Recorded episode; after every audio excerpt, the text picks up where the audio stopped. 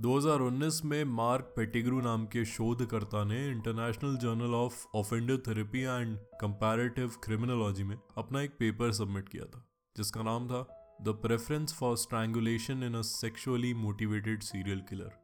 इसमें डेटा और पैटर्न्स के थ्रू एक काफ़ी स्ट्रॉन्ग दलील दी गई कि जब सीरियल किलिंग की विक्टिम्स विमेन होती हैं तो यूजुअली स्ट्रैंगुलेशन के द्वारा, जिसका अर्थ होता है गला घोट कर मारना, इसके द्वारा उनकी हत्या की जाती है। पेपर में बताया गया कि सीरियल किलर्स को इससे सेक्सुअल ग्रेटिफिकेशन मिलता है, जिस फ्रेज का हमने सुनसान के सबसे पहले एपिसोड में डिस्कस किया था। अगर हम यूएस के सीरियल किलिंग्स के केसेस को देखें, जैसे Green River Killer Boston Strangler या फिर ग्लोबली फ़ेमस अमेरिका के सीरियल किलर्स जैसे टेड बंडी जिसके बारे में फ़िल्में आती रहती हैं, इन सभी के किलिंग्स करने का मीडियम स्ट्रैंगुलेशन या फिर गला घोट कर मारना ही था।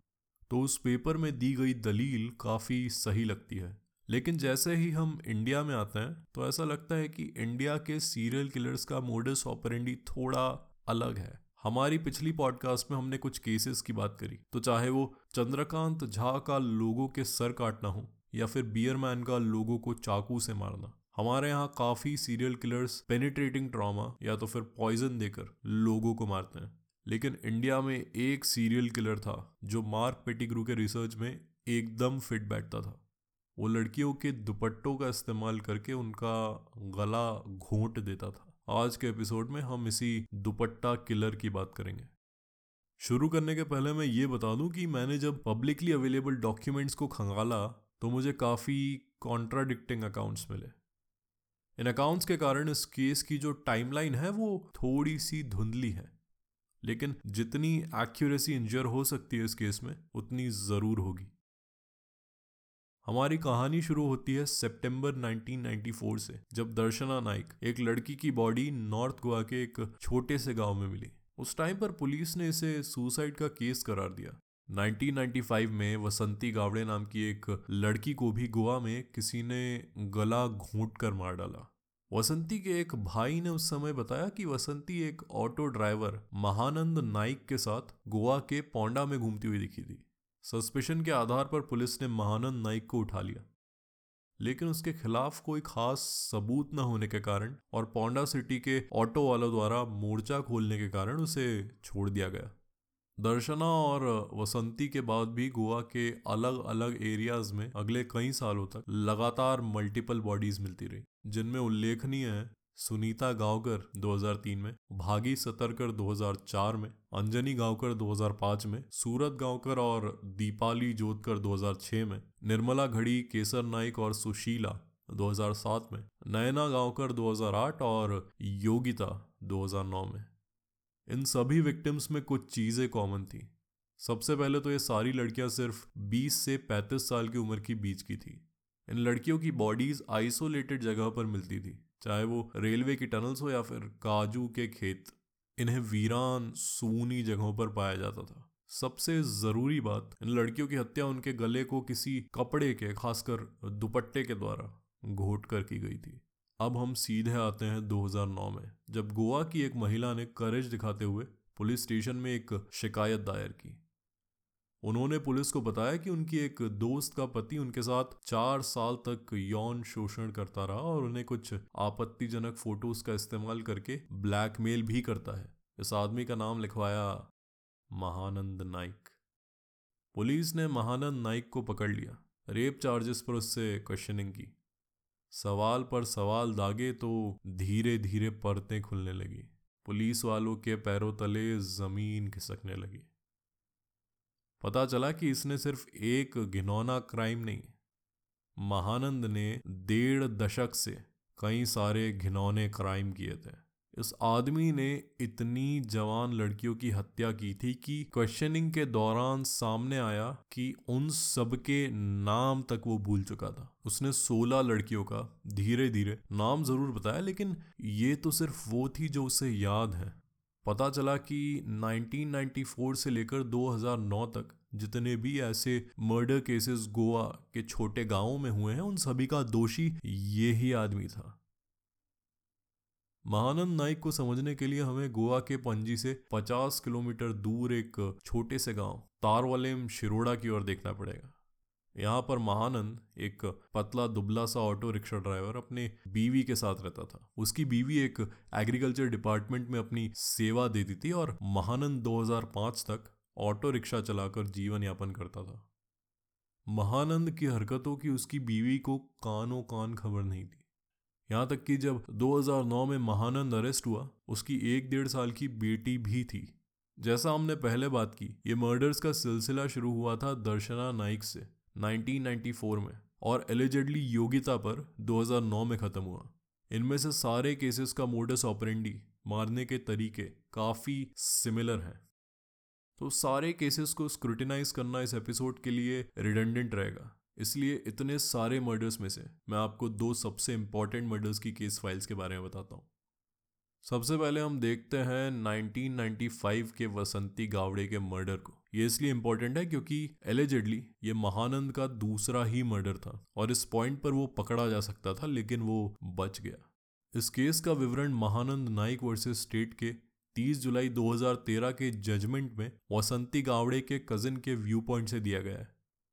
ये वही कजिन है जिन्होंने वसंती और महानंद को साथ में देखा था। मैं इस कोर्ट के डॉक्यूमेंट को थोड़ा ट्रांसलेट करके इसे पढ़ता हूँ। वसंती के चचेरे भाई के साक्ष्य से पता चलता है कि मृतक वसंती घटना के समय लगभग 19 साल की थी और पोंडा के राहुल अपार्टमेंट में नौकरानी के रूप में काम कर रही थी। वो मुख्य रूप से अपने नियोक्ता के घर में रहती थी और कभी कभी मड़कई में घर जाती थी। उन्होंने दर्शाया कि 10 सितंबर 1995 को लगभग रात के 8 बजे वसंती उनके घर आई और उन्हें बताया कि वह एस पोंडा शाखा में उनके द्वारा संचालित खाते के संबंध में उनको पासबुक चाहिए, क्योंकि उन्हें पैसों की ज़रूरत थी। मृतक ने उसे बताया कि वह एक महानंद नाइक निवासी तरवेलम शिरोड़ा को बहुत अच्छी तरह से जानती है और उसने बताया कि उनके पास पोंडा बाज़ार में दो होटल हैं। और पोंडा में बिजली की दुकान भी है। महानंद ने उसे ये भी बताया कि उसके पिता ने उसे पचास हज़ार रुपए दिए हैं और वह मृतक के बचत बैंक खाते में जमा करना चाहता था। वसंती के चचेरे भाई के अनुसार मृतक ने उसे बताया कि महानंद ने उससे कहा कि वह अपने सोने के गहने पहने और अपनी बैंक पासबुक लेकर जाए। फिर अगली तारीख, यानी 11 सितंबर 1995 को होटल मेनिनो पोंडा से सटे वीना फार्मेसी के पास करीब 11 बजे मिले। मृतक के भाई ने उसे पासबुक नहीं सौंपी, लेकिन चूँकि वो अडिग थी और पासबुक की मांग कर रही थी, इसलिए उसने बताया कि अगले दिन वो पासबुक साथ लेकर उसके साथ चलेगा। ये रिकॉर्ड में है कि 11 सितंबर 1995 को वसंती और उसका चचेरा भाई वीना फार्मेसी के पास करीब 11 बजे गए और उनके भाई यानी सोनू भी उनके साथ गए। वसंती के चचेरे भाई ने विशेष रूप से कहा कि उस समय पीड़िता ने दो सोने की चूड़ियाँ, गले में सोने की एक चेन, सोने के झुमके और एक मैचिंग दुपट्टे के साथ गुलाबी रंग का चूड़ीदार पहना हुआ था। वसंती के चचेरे भाई ने आगे कहा कि महानंद एक रिक्शे में वीणा फार्मेसी के पास आया था और उसने उक्त फार्मेसी के पास उस रिक्शे को पार्क किया, जिसके बाद आरोपी और मृतक के बीच कुछ बातचीत हुई और मृतक ने उन्हें बताया कि वह रिक्शा में आरोपी के साथ एसबीआई जाएगी। वसंती के चचेरे भाई ने बताया कि आरोपी मृतक को रिक्शे में बिठाकर आगे बढ़ाकर ले गया। लेकिन एसबीआई जाने के बजाय, जो कि पौंडा पुलिस स्टेशन के पास है, आरोपी श्रीनगर की तरफ़ बढ़ गया। वसंती के चचेरे भाई के अनुसार वो खुद स्टेट बैंक ऑफ़ इंडिया की ओर चला और लगभग एक घंटे तक इंतज़ार किया, लेकिन मृतक और आरोपी का कोई पता नहीं चला। उसने पौंडा इलाके में उसकी तलाश की, लेकिन उनका पता नहीं चल सका। उन्होंने राहुल अपार्टमेंट में भी पूछताछ की, लेकिन उसने वहाँ रिपोर्ट नहीं की थी, इसलिए वो घर आ गए और मामले की सूचना मृतक की माँ को दी। अगले दिन, यानी 12 सितंबर 1995 को, वसंती के चचेरे भाई और उसके सगे भाई सोनू ने आरोपी के रिक्शा की तलाशी शुरू कर दी। 13 सितंबर 1995 को उसका भाई सोनू, पोंडा पुलिस स्टेशन गया और गुमशुदगी की रिपोर्ट दर्ज कराई।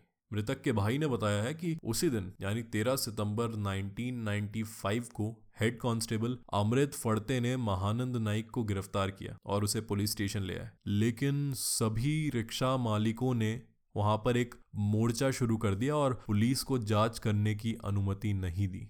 लिहाजा पुलिस ने आरोपी के खिलाफ कोई कार्यवाही नहीं की और उसे रिहा कर दिया। एक और मर्डर की हम फ़ाइल देखेंगे 2009 में योगिता उर्फ़ बालिका नाइक का। ये इसलिए ज़रूरी है क्योंकि ये एलिजेडली महानंद का आखिरी मर्डर था। Mahanand Naik versus State through PP High Court के सेवेंथ अगस्त 2013 के जजमेंट के अनुसार। महानंद ने अपनी शादी के झूठे बहाने से नाजगर निवासी लगभग 30 वर्ष की योगिता उर्फ़ बालिका नाइक से उसकी हत्या करने के इरादे से दोस्ती की। 10 दिसंबर 2009 को लगभग साढ़े नौ बजे शादी के उद्देश्य से उसे अपनी बहन को सैंकलिंगम दिखाने के बहाने वो उसे मोलम वालपोई में काजू के बागान में एक अलग जगह पर ले गया। उसने योगिता के दुपट्टे से गला दबाकर उसकी हत्या कर दी और उसके सोने के गहने, मृतक का mobile phone, churidar dress, dupatta और हैंडबैग ले गया। इसके बाद उसने बिचोलम में सोने के गहने सुनार को बेच दिए और अपने गाँव लौट आया। उसने मृतक के कपड़े और सिम कार्ड को फेंक कर सबूत भी नष्ट कर दिए। बाय द वे ये जो मृतक का मोबाइल फ़ोन है, इस वजह से ही महानंद का इस केस में कन्विक्शन हुआ था। इन दो मर्डर्स के कोर्ट में दिए गए विवरण से आपको एक कॉमन थीम दिखाई दी होगी। भले ही एक मर्डर 1995 में हुआ और दूसरा 2009 में, दोनों में काफ़ी कॉमन एलिमेंट्स हैं। ऐसा इसलिए क्योंकि महानंद का मोडस ऑपरेंडी सारे केसेस के लिए एकदम सिमिलर था। महानंद सबसे पहले तो लड़कियों को चुनने के लिए, उनके पारिवारिक बैकग्राउंड और उम्र को भली भांति समझता। फिर वो उन लड़कियों से बातें करके उनको कॉन्फिडेंस में लेता था। अपेरेंटली वो बातचीत करने में काफ़ी करिज्मेटिक था। वो जवान लड़कियों से बात करके उनके ट्रस्ट को जीत लेता था। उसके बाद धीरे धीरे वो उन्हें शादी का प्रपोजल देता था। जैसे ही कोई लड़की उसकी चाल में फंस जाती, वो उस लड़की को उसके, यानी महानंद के माँ बाप या बहन से मिलाने की बात करता। तो इसलिए वो लड़की को सजने, संवरने का भी बोलता था। और खासकर वो उन लड़कियों को उनके सारे सोने के आभूषण पहनने को भी कहता था। ऐसा करके वो लड़कियों को ले जाता और फिर कुछ ना कुछ बोलकर ओरिजिनल डेस्टिनेशन की जगह गोवा के किसी वीरान जगह पर मोड़ लेता। वीरान जगह पर लेकर वो उनके कपड़े उतारता, गहने उतरवाता और उनका कत्ल कर देता। कत्ल करने के बाद वो कोशिश करता कि बॉडीज को पानी में या फिर झाड़ियों में छुपा दिया जाए। अब हुआ ये कि कई बार बॉडीज डीकम्पोज हो जाती हैं और पुलिस उसे अननेचुरल डेथ का मामला बताकर उस केस को बंद कर देती है। और तो और, महानंद लड़कियों को भगाकर ले जाता था। ध्यान से इस चीज़ पे गौर कीजिएगा कि एक लड़की एक लड़के के साथ भाग गई। अब भारतीय परिवारों में आमतौर पर यह सब मंजूर नहीं होता है। तो स्वाभाविक है कि इन लड़कियों के परिवार वालों ने भी कभी मिसिंग पर्सन रिपोर्ट दर्ज नहीं कराई। नतीजन इसमें से ढेर सारे क्राइम्स रिपोर्ट हुए ही नहीं। बॉडीज मिलती भी तो डीकम्पोज होती है और उन पर कपड़े नहीं होते तो वो आइडेंटिफाई भी नहीं हो पाती। इसलिए कई सालों तक महानंद अपने इन घृणित कृत्यों को करता गया।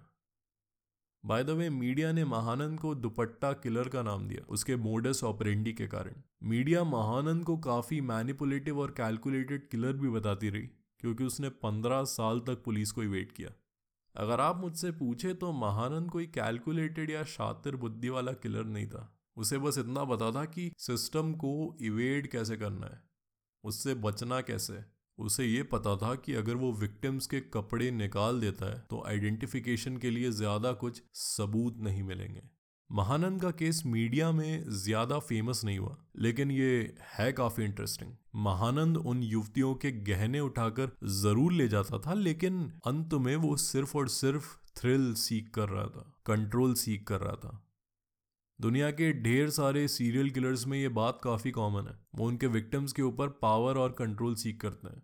ये पावर और कंट्रोल वाली कैटेगरी में महानंद एकदम फिट बैठता है। महानंद की प्रोफ़ाइल को देखकर लगता है कि एक और सीरियल किलर की कैटेगरी उस पर बिल्कुल फिट बैठती है। हीडनिज्म हीडनिज्म का अर्थ होता है सुखवादी। इस हीडोनिज्म वाली सीरियल किलर की कैटेगरी को फॉरेंसिक इन्वेस्टिगेटर्स तीन सब टाइप में डिवाइड करते हैं। पहला होता है लस्ट यानी शारीरिक सुख। ऐसे सब टाइप में सीरियल किलर्स सेक्स के लिए खून करते हैं। दूसरा होता है थ्रिल जिसमें एक्साइटमेंट के लिए खून करते हैं और तीसरा होता है कंफर्ट जिसमें सीरियल किलर्स कंफर्टेबल लाइफस्टाइल के लिए खून करते हैं। पुलिस के रिकॉर्ड्स को देखकर यह भी समझ आता है कि महानंद थ्रिल के लिए खून करता था। वैसे ये सब सुनकर महानंद और यूएस के टेड बंडी में काफ़ी पैरेलल्स दिखते हैं। जैसे कि विक्टिम्स का एक पर्टिकुलर एज ग्रुप में होना, उनको अपनी मीठी बातों से लुभाना, वगैरह वगैरह। इनफैक्ट टेड बंडी की गर्लफ्रेंड और महानंद की बीवी, दोनों को ये नहीं पता था कि उनके पति ऐसे वहशी दरिंदे हैं। महानंद की भी एक बेटी थी और टेड बंडी की, सौतेली और बाद में खुद की भी बेटी थी। बंडी का भी स्ट्रैंगल करना प्रेफर्ड मेथड था, क्योंकि इसको करने से उसे पावर और कंट्रोल मिलता था। ये जो मैं बार बार पावर कंट्रोल वाले ऑब्जेक्टिव की बात कर रहा हूँ यूजुअली ये तब होता है जब सीरियल किलर को उनके बचपन से ही पावरलेसनेस की फीलिंग्स आ जाए। आमतौर पर ऐसे सीरियल किलर्स का बचपन में चाइल्ड अब्यूज होता है। इसलिए बड़े होकर वो किसी दूसरे इंसान को कंट्रोल करने को देखते हैं। तो अगर ऐसे सीरियल किलर्स विक्टिम्स का सेक्सुअल असॉल्ट भी करते हैं तो वो उनकी शारीरिक इच्छाओं को पूरा करने के लिए नहीं होता, वरन वो सिर्फ़ और सिर्फ़ बॉडी पर कंट्रोल एग्जर्ट करने के लिए होता है। उन्हें सामने वाले को डोमिनेट करना रहता है और सेक्सुअल डोमिनेशन उसका एक पार्ट है। खैर, महानंद को 2009 में back to back life sentences मिल गई। ऑफिशियल रिकॉर्ड्स के हिसाब से, उसने कम से कम 16 मर्डर्स किए थे।